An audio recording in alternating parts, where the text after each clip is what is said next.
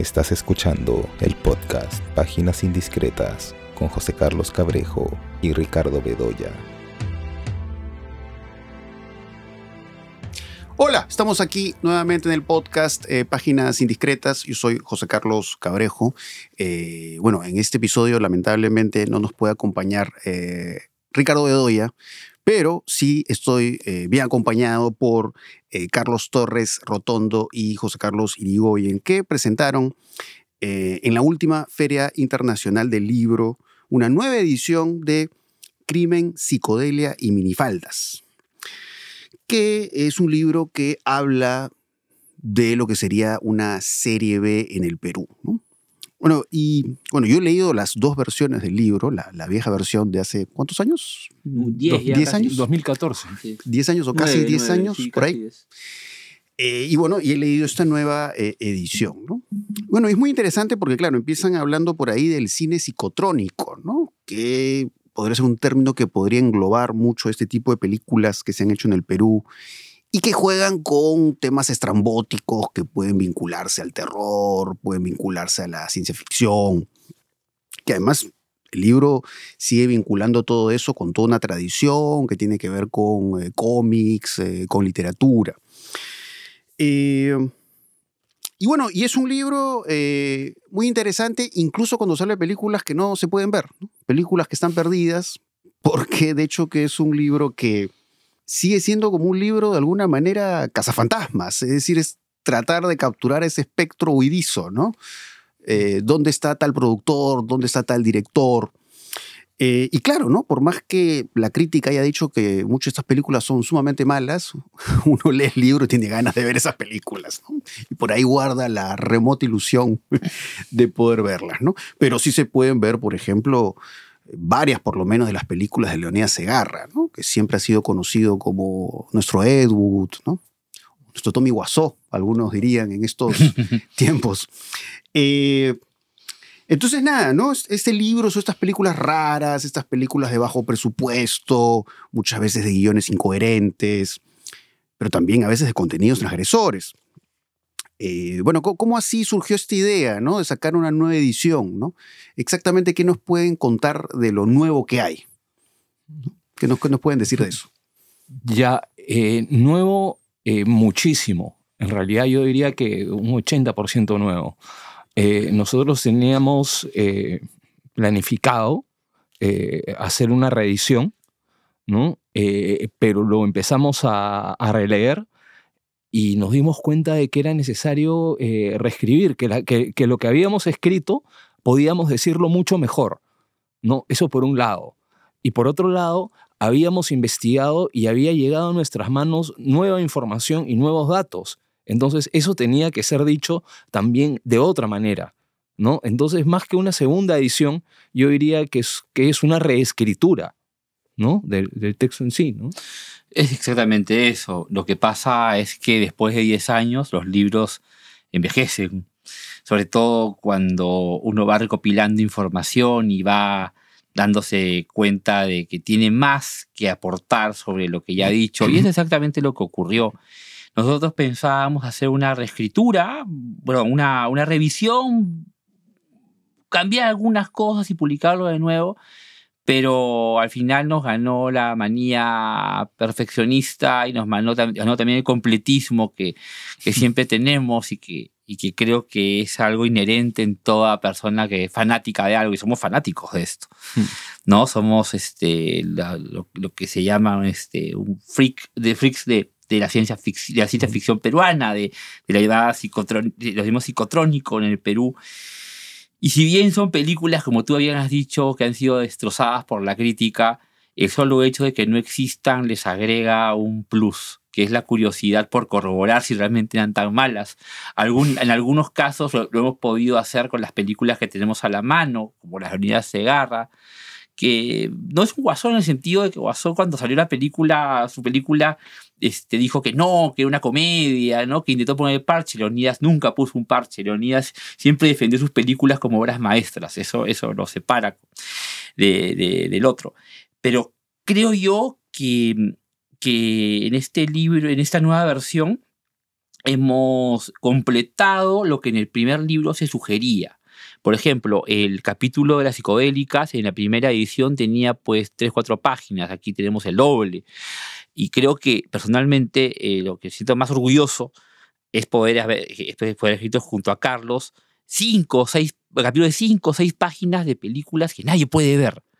Yo creo que eso es un reto para cualquier sí. investigador, poder escribir eh, relativamente bastante sobre algo de lo que no existe ninguna información, y es más, películas sobre las que no podemos poder ni siquiera encontrar un espectador que las haya visto, ¿no? Eso nos pareció que era un reto que creo que hemos este, cursado con alguna solvencia. Y, y un poco para cerrar la idea, El, eh, la primera edición fue básicamente una miscelánea. Yo siento que ese primer libro es un libro orgánico. Es un libro orgánico como el resto de libros que, ta- que hemos escrito ambos, que hemos escrito libros sobre, sobre poesía, ¿no? Pero, pero en todo caso, am- ambos, este, es, esos libros tienen una estructura cerrada, digamos, ¿no? No eran una colección de artículos, ¿no? En este caso ya cada capítulo tiene un vaso comunicante, un hilo conductor, digamos, ¿no? Entonces, es, es, esa novedad también es un plus para esta edición, ¿no? Claro. Bueno, yo tengo una relación muy particular con este tipo de cine, ¿no? Porque, eh, por alguna razón, sobre todo, bueno, lo sigo haciendo en realidad, pero hay, hay una etapa en mi vida en la que tengo un interés muy focalizado en este tipo de cine. Y no solo, obviamente, el que se desarrolla en Perú, sino en cualquier parte del mundo, ¿no? Haberme puesto en alguna etapa de mi vida a buscar películas de Ed Wood o de Andy Milligan, ¿no? ¿Y qué onda? ¿Por qué tienen tan mala fama? ¿No? Realmente son tan malas, ¿no? Eh, y cómo sobre lo supuestamente malo uno encuentra, digamos, cierto encanto. Eh, de alguna manera, cuando he leído el libro, eh, ¿no? Haciendo esa observación, eh, he sentido como un viaje en el tiempo, ¿no? He recordado la primera vez que vi una película de Leonidas Zegarra, porque eso es lo interesante del libro, que ya la obra de Zegarra, obviamente, por su partida, ya es una obra cerrada. Eh, y claro, fue, digamos, un encuentro insólito, ¿no? Con el mundo de Zegarra, ¿no? Porque Zegarra es un autor, ¿no? Tiene un mundo muy identificable. Pueden haber otros directores, pero uno puede decir qué malos que son, ¿no? Pero... pero no todos son malos como Zegarra, y no lo digo porque uno es más malo que el otro, sino porque realmente hay un mundo Zegarra, ¿no? Uh-huh. Que tiene sus propias reglas, o vamos a decir, tiene su propia lógica. Eh, y cuando vi Mi crimen al desnudo, que la vi en esa época, yo era estudiante universitario, fui con unos amigos de la universidad, y la vi, y debe haber sido la película con la que más me he reído en toda mi vida. Salí con dolor de garganta, de tanto reírme, porque es una película única, ¿no? Yo sé que hay muchas personas, Mi crimen al desnudo les puede parecer una película excesiva por su violencia, las escenas de sexo que se repiten gratuitamente y una y otra vez, pero a la vez hay como esta mezcla de géneros, ¿no? Hay cumbia y hay eh, terror, eh, hay estos momentos oníricos, ¿no? Cuando Poy sueña con Alan García y baila con Susy Díaz, ¿no? Todo este trabajo de la edición, ¿no? Que hace pasar a gente que está en un concierto de tecnocumbia como si fuera gente que está clamando a Poy, ¿no? Como el nuevo presidente de la República, ¿no?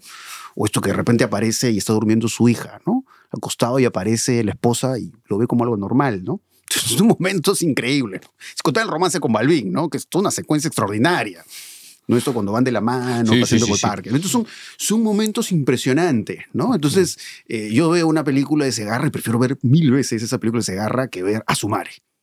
Prefiero ah, mil bueno, veces, ¿no? Bueno, sí. es, o, bueno o, o incluso muchas películas que pasan como serias, pero uh-huh. que son al final ter- terriblemente aburridas o, te- y terri- o, que, claro, o que no dan sí. un punto de vista personal sobre algo. Claro. No sé, uh-huh. a mí me da la impresión que Mi crimen al desnudo, eh, él, no sé si voluntaria o involuntariamente, hizo una gran metáfora sobre lo que, eran los años, lo que fueron los años noventa.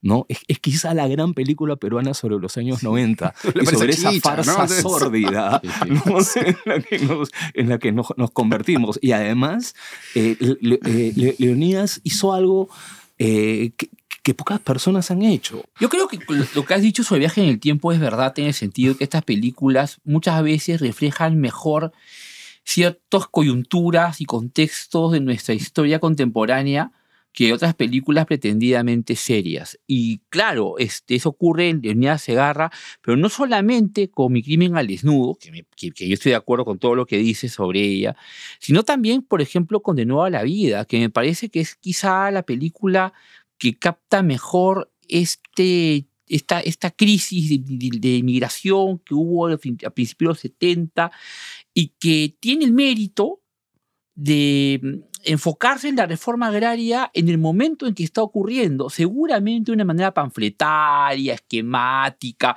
todo lo que queramos, pero este, hay en él una conciencia de su época, que es lo que define al artista del, del artesano. A mí me interesa mucho más, y ahí estoy de acuerdo, ver eh, la, la filmografía de Leonidas Zegarra, por, por, por muy estrambótica y por muy este, eh, defenestrada por los críticos que sea, que ver, no sé, pues la película de Fran Pérez Garland, que no me dicen nada. Me parece, me parece un tipo pues, que tiene un mundo plano, este, igual que Sandro Ventura. O sea, No, no, me parece que son personas que no tienen pues una visión del mundo. Zegarra la tiene, y Zegarra la tiene eh, muy clara, y, y, y tiene personajes, demonios, obsesiones, y, un, y una, como tú bien dices, una, una, un, un mundo con reglas propias y reconocibles a la segunda o tercera película que uno ve, si es que las puede ver. En el sentido de que muchas de ellas efectivamente son malísimas. Nosotros... Sí, sí, es que las puede acabar. Claro. Con, Car- con, con, con, Carlos, sí, con Carlos pudimos ver el estreno en la equipa de Che Sumare, que es la respuesta de... A, de, Sumare. a Sumare. A mí me pareció interesante, a, a ti no. A mí, pero... me pareció, a mí me pareció insoportable. Yo la disfruté mucho. ¿eh? O sea, hay partes interesantes como cuando recrea su, su estancia en la Universidad de Lima, ¿no? Muy mal recreada, por cierto, porque te das cuenta, pues, las obsesiones vitales, ¿no? Los rencores y que están ahí. Sí. Pero hay otras, pues, de estos demonios bailando sobre un plato de arroz con pollo que ya te dan risa y a la vez te exasperan porque si algo no tiene Zegarra es este, eh, la, la capacidad de, de, de, de entender cuando el chiste ya se acabó. Él lo continúa y no le importa. Y eso a mí me parece que es muy interesante, ¿no? Esa, es, es, esa, esa necesidad de, de desarrollar sus obsesiones contra el espectador. ¿No? Es, es interesante eso. Lo, lo que sucede es que, como todo autor, él en realidad está dirigiendo para él mismo. Claro, sí, claro. ¿No? Este, es más, me, ahora, ahora que, está, que estabas hablando de nuevo a la vida, eh, qué película para autobiográfica, ¿no? Este... Realmente es, este, recuerdo esa película y creo que, no, que, que antes nadie había tratado el tema de la migración del Ande de, de, y, de, y, de la, y de cómo pervierte la ciudad al mundo andino como aparece en, en, en De nuevo a la vida, ¿no? Y la, y la primera secuencia, siempre recuerdo la primera secuencia de créditos de De nuevo a la vida, eh, porque a mí me parece tan poderosa como la, la escena que abre el niño de junto al cielo. El edificio del Ministerio de Educación, ¿no? Este, claro. Ancay, ¿no? Un edificio moderno que representa justamente esa modernidad que ha traído la Revolución Peruana y, como bien dice Carlos, y, y pronto baja hacia una familia campesina desconcertada que se ah. pierde una urbe que lo, que, que lo va a destruir. En, la, en plena avenida Ancay. Sí. ¿No? Claro, este, claro, entonces pueden decir que se, que Zegarra es un buen o es un mal autor, pero tiene imágenes como esa, ¿no? Que son imágenes icónicas para entender el Perú actual. Parece una broma. Eh, y, y, y yo quizá lo consideraría como tal, pero es, pero es cierto. Claro. Y eh, bueno, eh, con Zegarra, además, bueno, a, a Leonidas yo lo he conocido, o sea, en más de una oportunidad he conversado con él, porque además lo que pasaba a veces con Zegarra es que cuando no pasaban sus películas no quería dar entrevistas, ¿no? El, la sensación que yo tenía es que quería dar entrevistas cuando iba a lanzar una nueva película, ¿no? Entonces cuando eh, me había quedado como un poco fijado con Mi crimen al desnudo, de lo impresionado que me había quedado con esa película, y cuando iba a lanzar Vedets al desnudo, que es esta película en la que chanca escenas de Mi crimen al desnudo para contar otra historia, ya no la historia de Poy, sino... La meta textual. Claro, ¿no? Con estos momentos buñuelescos, ¿no? Dos, dos, dos, este, dos actrices interpretan el mismo personaje, ¿no? Y Isabela y Susy Díaz. Entonces logré hablar con él eh, y él convencido de que él hace buenas películas, pero a la vez sentías el peso, ¿no? Él sentía el peso de ser juzgado como un mal director. Ah. Eh... Y me acuerdo que unos amigos escribieron unos textos sobre lo que les parecían sus películas, ¿no? Que eran los amigos con los que fui a ver Mi crimen al desnudo en el Excelsior y se lo mostré. Y no le gustó, ¿no? O sea, no le gustó que les gustara Mi crimen al desnudo de esa manera, ¿no? O sea, como consciente de sus errores, ¿no? Eh, y bueno, yo le hice una entrevista que se dio en el Dominical eh, y producto de esa entrevista de ahí le hicieron reportajes en la televisión como el peor director del cine peruano y él aprovechó eso para eh, promocionar eh, Vedets al desnudo. Y me lo encontré después, ¿no?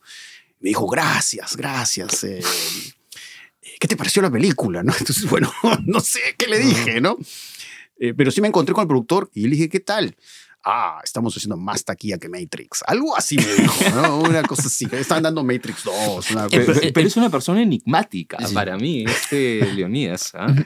Sí. Un poco mitómano. Sí, sí, sí. Era una persona que tenía muy poco respeto por la verdad, lo cual le hacía muy difícil hacer una investigación. Porque si tú te has dado cuenta, en el libro habla de películas que no existen. O sea, La Cantinflas no ha muerto es una película que no existe. Yo lo he buscado, no, he, no, he ido a Letterboxd. No, no, no hay, no hay manera, porque no existe, porque es una, es una invención suya. Es una muy buena invención, ¿no? O sea, la película este, que fue cancelada por los parientes indignados de Cantinflas, pero no hay evidencia en ninguna parte aparte de lo que él dice. Pero yo creo que, aparte de que era un tipo enigmático, era también una persona sumamente sensible. Y se notaba que las furibundas críticas que, que, le, que habían hecho, le habían hecho, entre ellos tu compañero de podcast, este, le, habían, le, habían, le habían golpeado y herido. Ahora, eso no, no es culpa de los críticos. Los críticos tienen su trabajo y tienen que hacerlo mm. con toda sinceridad. Pero a él sí, le, sí se nota que, que nunca pudo aceptar esas críticas y que intentaba demostrar que no le herían. Por ejemplo, esta famosa entrada a su película en la que agradece a Ricardo por, por, por, por, por las críticas constructivas, es, evidente, es evidente una manera de demostrar no. que, no le duele, que no le había dolido, pero definitivamente le dolía. No, no, no pero hay una crítica que es, que es creo que la, la peor crítica que, que se le puede hacer a alguien, que es la que le hizo de Sirio Blanco a De nuevo a la vida, en donde ya le, le, le dijo, bueno, este, en, en, en el futuro, ojalá que en esta facultad Eh, no salgan películas como las que usted ha, ha cometido. Ha perpetrado. Ha perpetrado, sí. No, además... Entonces el, ya... Claro, creo que los, vill- los villanos de No la Vida se llaman Isaac y Desiderio, ¿no? Así por Isaac Leonfrías, sí. por Desiderio Blanco. Creo que también les dedica Vedets al desnudo en estas letras tipo Star Wars que aparecen al sí, inicio, sí. ¿no? Como diciendo esta película es como es por ellos, como dicen mis profesores. Sí. Y de ahí la invitación, no, no. rompe la cuarta pared, Susy Díaz invita a Ricardo claro. a la cama. No, no, no, no, mira, incluso a mí me parece que una de las razones por las cuales él migra a, a Bolivia es por lo maltratado, ¿no? Que, es, que se siente aquí. O sea, es, es, es, es realmente un tipo maltratado. De, desde un principio. Sí. Hay, una, hay una foto en, en el libro en donde él aparece perdido en los edificios de la Universidad de Lima de entonces, ¿no? Como, sí, sí, como, como, como completamente libro, sí desconcertado, ¿no? Y, y, y, y claro, es, este, eso es Leonidas. No me quiero imaginar lo desconcertado que estaría en la Universidad de Lima de hoy, ¿no? mucho, claro. más, mucho, más como, ¿no? mucho más intrincada, ¿no? Claro, ¿no? Y además su, su, su partida fue muy triste, ¿no? Porque me acuerdo, me, vi mensajes en Facebook que querían encontrar un familiar, creo que hablaban de que incluso podían llevar una fosa común. Sí, eh, lo salvó Nelson García Miranda ese, claro, ese ¿no? destino, menos mal. Pero murió sí. abandonado y sí, sí, eh, sí. medio del COVID, eh, un hospicio, o sea, un final injusto, creo que... Pero a, a, a la vez... La respuesta de los fans esa tarde, esa noche que se enteró, fue, fue, fue en redes sociales fue muy vasta. O sea, no, no murió olvidado. O sea, eso no podemos decirlo. Yo creo que, uh-huh. que cosechó una serie de fans, entre los que yo me cuento, con, con todas las reservas del caso. Huachaco, ¿no? O Huachaco, ¿no? Es, es como estatua, ¿no? No, es la casa museo. O sea, ¿qué sí, otro sí. director tiene una casa museo en el Perú? Ni Lombardi. Claro. La verdad. Claro, porque hubo ese evento, creo, de Corriente Alterna, ¿no? Que habían, las flores que hicieron como una suerte de, de procesión, ¿no? Llevando sí, sí, ahí la sí. figura de Leonidas. Y ahí iban a un local de Corriente Alterna y estaba Susy Díaz y cantó todos sus hits con Leonidas, ¿no? De La Rechazada, Te Toco la Trompeta. De Caramelo. ¿No? No, es que no me acuerdo Cara... cómo pues sí, sí, sí, Esos sí, sí. temas Esos eh, temas. de Susy Díaz, ¿no? Eh, y claro, sí, ¿no? Un poco como, como pasó con Andy Milligan, ¿no? Andy Milligan murió en la miseria y tumba sin marca, ¿no? No, ¿no? no salía su nombre, ¿no? Alguien recién le ha puesto ahí, dice Andy Milligan, ¿no? Claro. No, no, no es, que, es que igual pese a que lo podamos criticar y todo, es una vida completamente dedicada al cine. sí. dedicada al cine con, con, con un, no solamente con voluntad, sino con voluntarismo. Y un sí, voluntarismo sí. que ya quisiera, que, que es más, que tú deberías insuflarle a tus alumnos. No, digo, para que lo hagan bien, pero que en todo, pero que en todo, pero que en todo caso, pero, pero que en todo caso hay, hay una voluntad de hacer cine prácticamente sobrehumana y más sí. allá de... De, de sus propias posibilidades, ¿no? Eso, eso, eso es... Ah, porque lo económico aquí evidentemente no cuenta. Ninguna de sus películas fue un éxito. Yo eh, creo que las que tuvieron más éxito, cuando ya hay cifras, eh, que son las de Vedets, llegan a veinte mil espectadores, veinte mil espectadores. No es para... Claro. Recupera, quizás recuperó y, claro. y, y ahí nomás, ¿no? Lo suyo sí era un verdadero interés por... Eh, sin, sin cortapisas, sin subterfugios, por hacer cine en circunstancias muy complicadas y con toda la crítica nacional en contra, ¿no? Claro.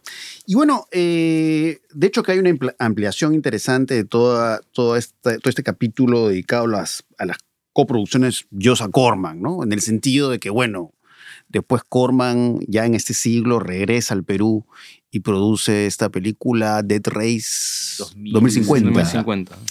Eh, que la vi, además actúa Leslie Shaw, ¿no? Uh-huh. Tiene un papel secundario ahí. Y, y un poco como, como la vieja película de los setenta, pues, estos personajes que parecen así de dibujo animado, ¿no? Estos gestos exagerados, ¿no? Pero más interesante que eso, sobre todo para nosotros, es esta perspectiva de, de claro, cómo sería un Estados Unidos posapocalíptico, ¿no? Y es la afirmación de cómo sería, sería como el Perú, ¿no? Y esto que te muestran Las Vegas o Los Ángeles y ves Barranco o ves Chorrillos, ¿no? Que algo de eso también claro. se ve en las otras películas. Claro, en Crime Zone, ¿no? En, claro. En, en varias, ¿no? Claro.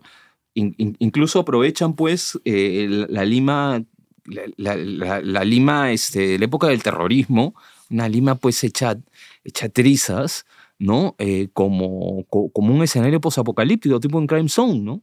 Crime Zone sí. es la primera que se me, que se me ocurre, ¿no? Donde, donde incluso alguien ha creído ver pin, pintas de Sendero Luminoso. ¿Qué es posible? En el futuro, ¿no? Alguien ha creído ver... No.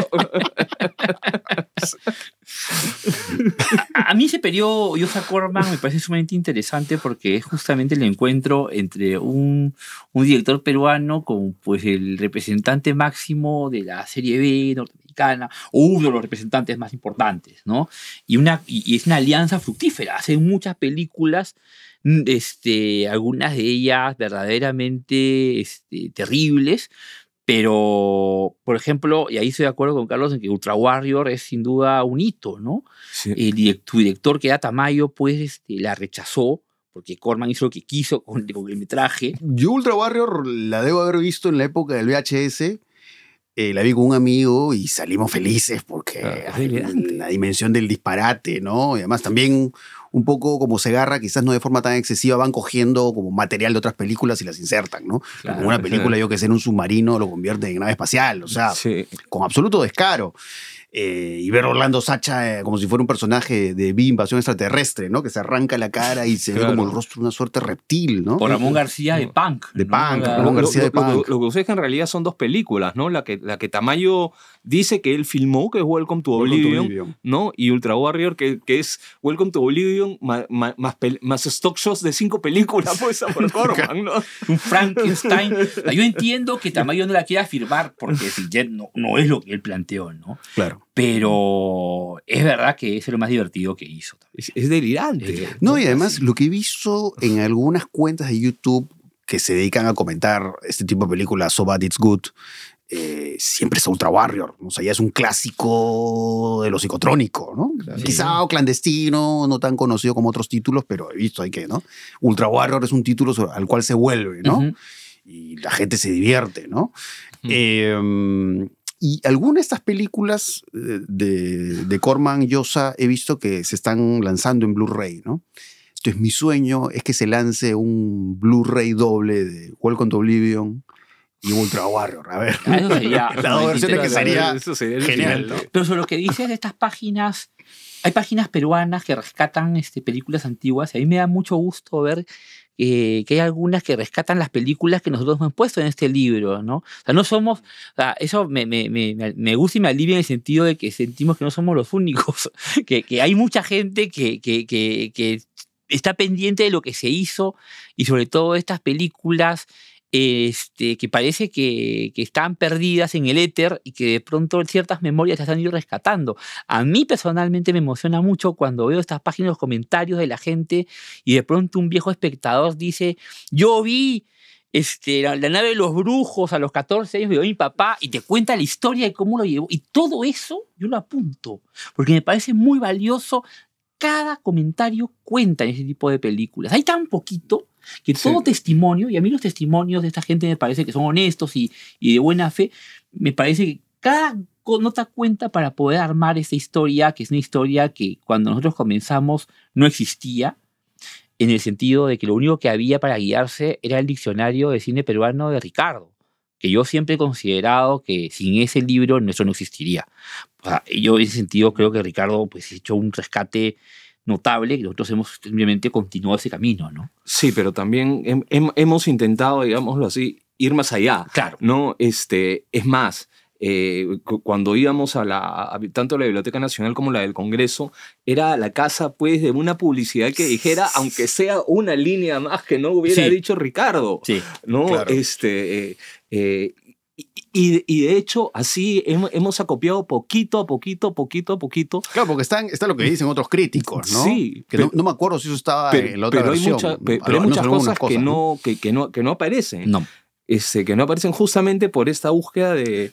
Este, en, en, en hemerotecas tan así precisa y tan al detalle, porque también, date cuenta, hay muchas películas que estuvieron solamente una semana, la semana reglamentaria. Y no las vio eh, nadie. Y no las vio nadie. ¿No? Y, y, y a veces en una época en la cual no existía la crítica cinematográfica uh-huh. tal como la conocemos ahora.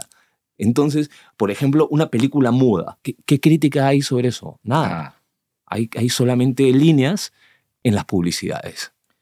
Es, es, lamentable, lamentablemente uh-huh. a veces hay, hay que buscar con ese nivel de microscopio. Lo que nosotros propusimos para agregar es que cada capítulo tuviera información nueva sobre cada película. O sea, nos dijimos no vamos simplemente a copiar lo que ya está, porque para eso no tiene sentido.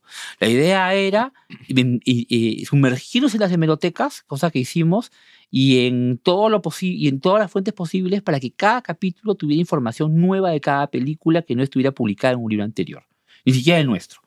Este, y creo que eso sí lo logramos. Creo sí. que todos los capítulos tienen algo nuevo que decir o alguna anécdota o algún dato que no está en otros libros. Creo que eso era la... la intención que teníamos y creo que en ese sentido lo hemos cumplido. Solo, solamente para completar, eh, el, el capítulo que más trabajo nos ha costado eh, fue el trabajo, el capítulo de José Corman, al cual le dedicamos un mes.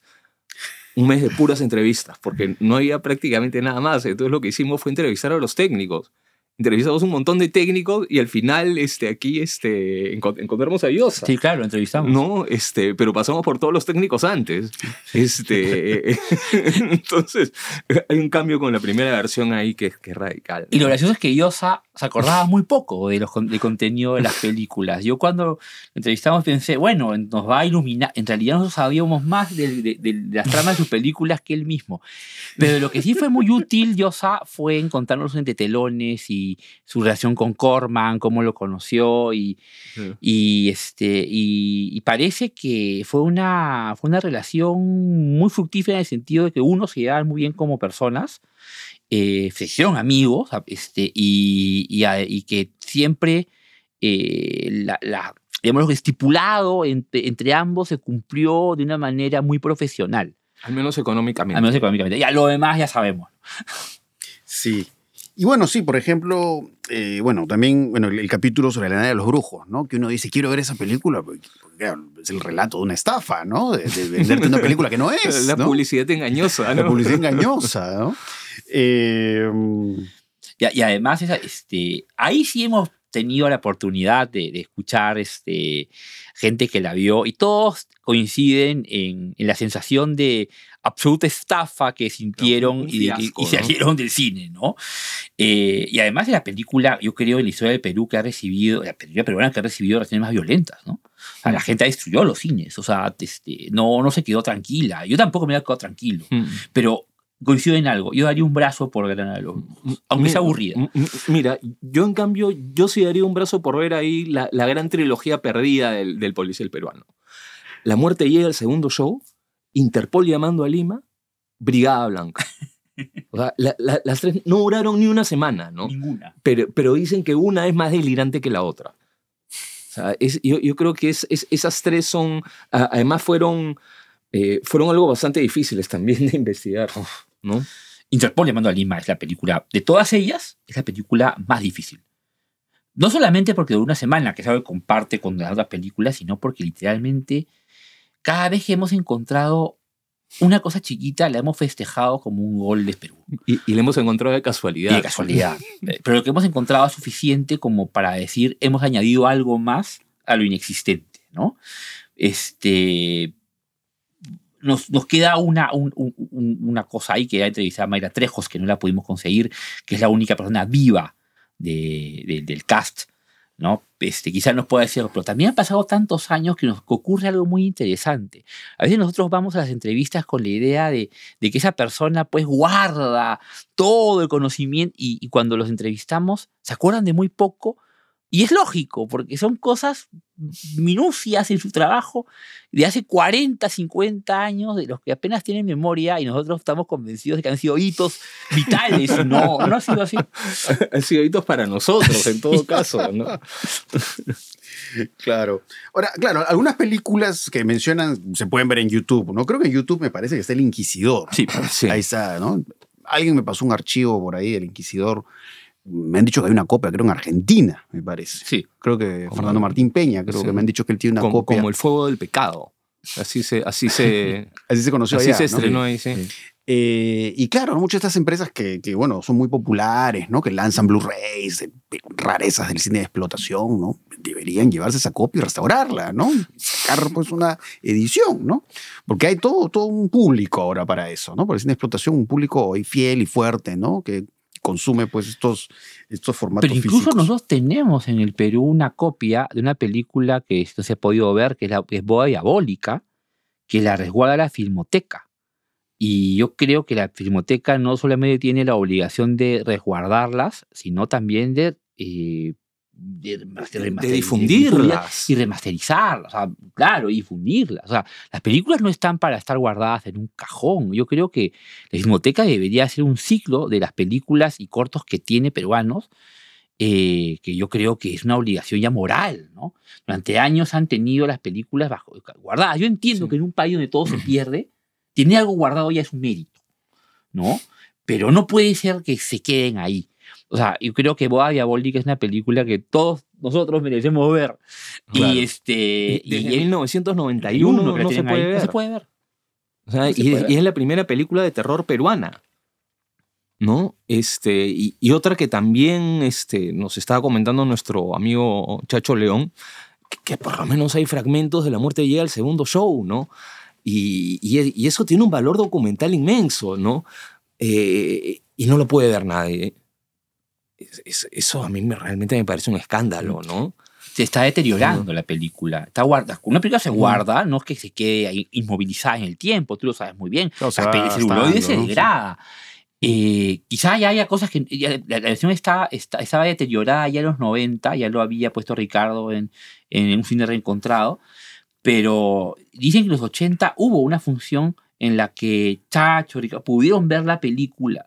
Se supone que, no sé si qué se podrá ver ahora, pero es una película que tiene un valor, como ha hecho documental, tan importante y es una, quizá la única película en los cincuenta, en el Perú, en el cincuenta de Perú, hecha en el Perú que, se, de que hay rastro, que, sí, que debería por... pues haber una labor de, de, de, de, de rescate de lo que existe, de lo que haya, porque, y, y digitalizar algo.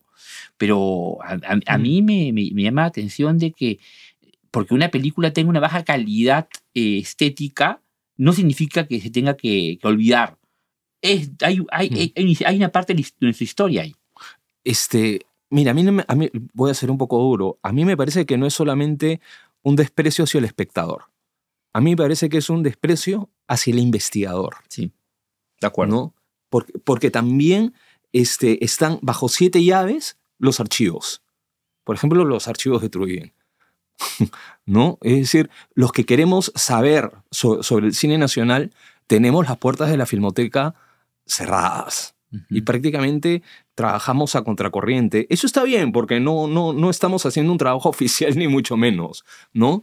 Eh, pero de todas maneras, eh, el, el, el hecho de que te choques pues, contra una pared, eh, uh-huh. cuando intentas eh, in- investigar y hasta cierto punto, pues, eh, visibilizar una parte de la cultura nacional, ¿no? Uh-huh. Es, este, desmoraliza un poco. Claro, ¿no? El archivo Truyen debería publicarse. La Filmoteca debería encargarse de publicar. Es, es el único testimonio escrito sobre la, la, la primera época de nuestro cine. No lo tenemos a, a la mano. Y no creo que sea tan complicado hacer este, una edición, ¿no? Nos comprometemos a ayudar. Pero la cuestión es que, es que como decía, hay una cuestión que el investigador en el Perú está acostumbrado a trabajar en un país sin memoria, sin archivos, con hemerotecas hechas leña, ¿no? O sea, nosotros hemos visto las hemerotecas que hay en el P- hay un trabajo, sí, de resguardo, pero, por ejemplo, sí. Cuando hemos querido hacer el tema de cómic, hay páginas arrancadas de los periódicos. Eso no puede ser en y, un país y, como y, este. Y, y de algunos de los mejores, ¿ah? Sí. Este, Arriba, Siempre Arriba, que todo el mundo dice que es un clásico y, y el cual solamente hemos visto el primero y que es impresionante. Bueno, pues todo el resto del, de, del suplemento fue arrancado del tomo de la Biblioteca Nacional. Es, es increíble. No, entonces no, no, o sea, no queda nada. No queda, o sea, yo entiendo que, está, que, que, que hay muchos problemas de presupuesto y todo, lo comprendemos, pero también falta voluntad por rescatar el acervo que tenemos. Y sobre todo el acervo cinematográfico. Eh, con los cortometrajes peruanos de los años setenta no los podemos ver. Podemos ver Agua Salada porque está en YouTube, uh-huh. por ahí. Pero, o sea, hay, yo sé que hay muchos cortometrajes pero que no valen de más nada, ¿no? Los de Huacos, todo, pero hay otras cosas que tienen valor y que no son asequibles. Hay por lo menos unos cincuenta, por, sí, lo, menos, creo, por lo menos, que sí. Son bastante visibles. Sí. Uh-huh. Eh, ahora, en la, en, en la otra versión del libro, en la vieja versión, eh, había una referencia a La Farándula de Cristian Cancho, que es nuestra película de Barbie, que es como nuestra comedia porno de Barbie.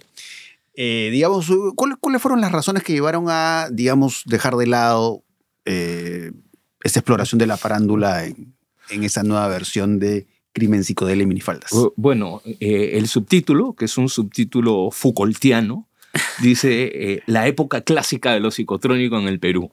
Ya, básicamente porque esta es la, la época clásica. En cambio, tanto Cancho como Carrillo, que es el, el otro... Es el escritor de este, eh, sí, este libro para guardarlo bajo, para guardarlos llaves, ¿no? Bajo llaves, no, sí. Llave. Este, po, pues son, básica, son básicamente creadores este, posmodernos, ¿no? Básicamente lo que están haciendo es una cita, ¿no? Este, Cancho es una, es, es una cita paródica de Barbie, ¿no? Este, son post-tarantinescos, sí. Digamos, ¿no?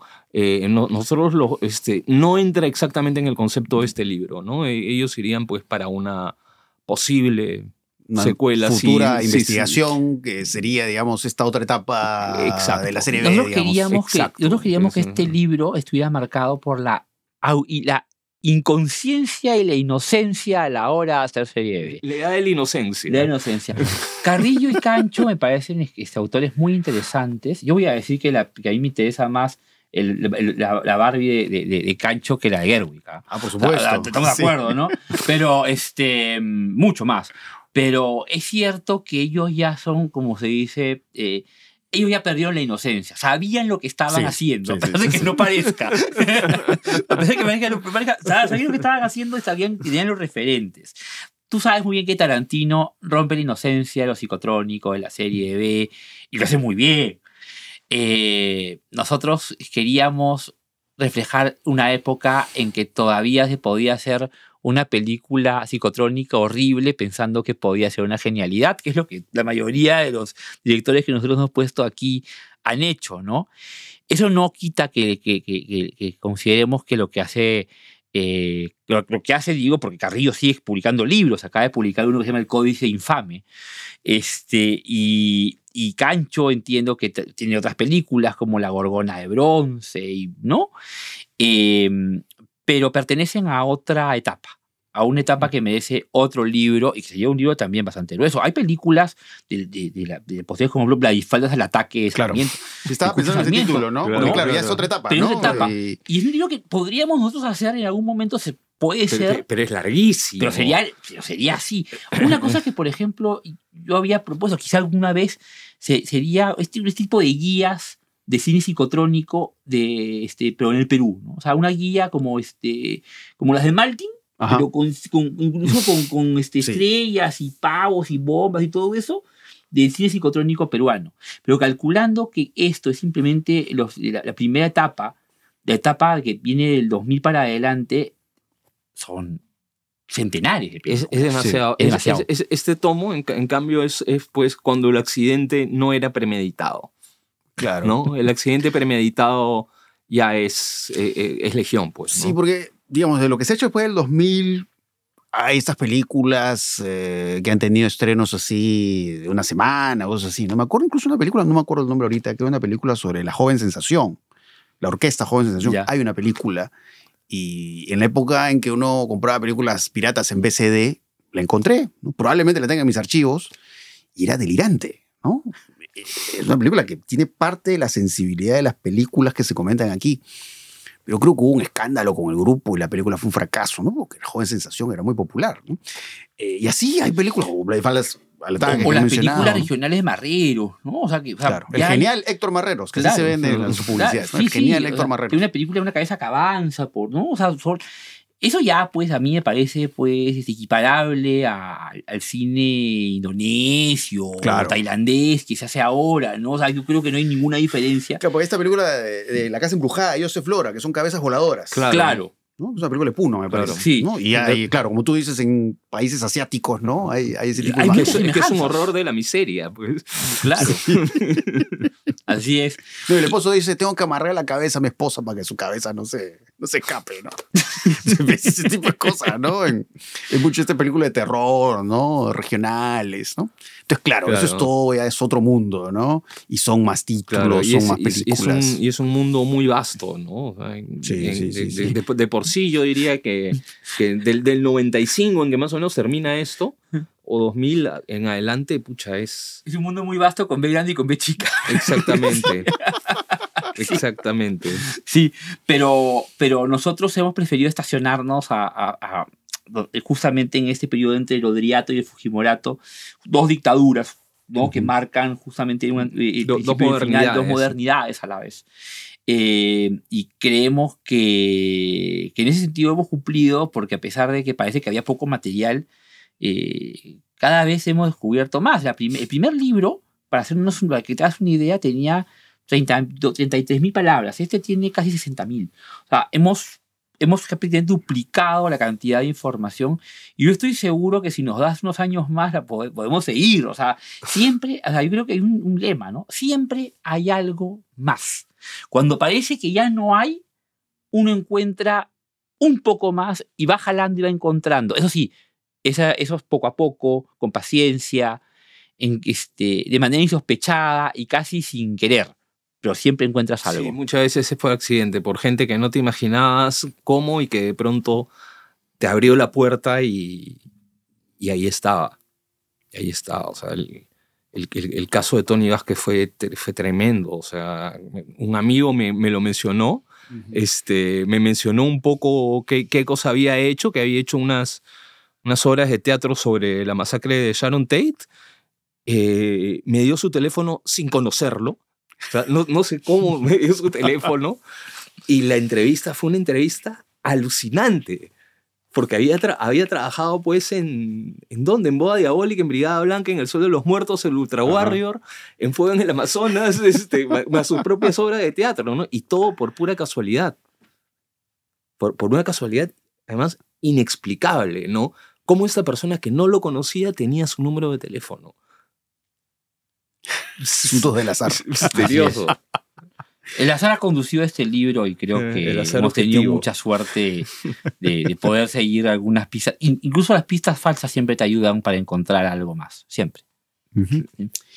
Bueno, ya para, para ir terminando eh, esta entrevista, eh, ¿dónde se puede conseguir el libro? ¿Cuánto cuesta el libro? ¿Qué saben al respecto? Entiendo que eh, pueden encontrarlo en el Virrey y las próximas semanas ya va a estar en, en, en Sur. Eh, pero por ahora, si quieren encontrarlo con toda seguridad, en el Virrey. El precio es un precio popular, sesenta soles. O sea, está, digamos que para la calidad del libro me parece que es bastante razonable. Eh, y vamos a hacer todo lo posible porque se difunda en todo, y no solamente en Lima, sino también en otras regiones, porque algo que me ha ocurrido que es muy simpático es que a veces cuando he viajado a ferias y a otras partes, me preguntan por este libro, ¿no? O sea, este, creer que, que los interesados en ese tipo de cine solamente están en la capital es un error. Hay otras, en otras ciudades hay también ese interés, ¿no? Este, y uno de los motivos por los cuales sacamos el libro es porque ya estaba agotadísimo y porque nos lo pedían de vez en cuando y Y sentíamos que había un público este, interesado y pues nosotros nos debemos a nuestro público. Claro. Bueno, había, había más que decir, en todo caso. Había más que decir, ¿no? Uh-huh. Sí, bueno, qué bueno que, que, que bueno, tengamos este libro en las manos, ¿no? Porque de hecho sí, también me topó con gente, oye, ¿dónde está el libro? ¿No? Cuando ya se había agotado, dije, no sé, en algún lugar de estar, no sé, en alguna biblioteca. Pero bueno, ya tienen eh, esta versión, que es una versión aumentada, enriquecida, profundizada.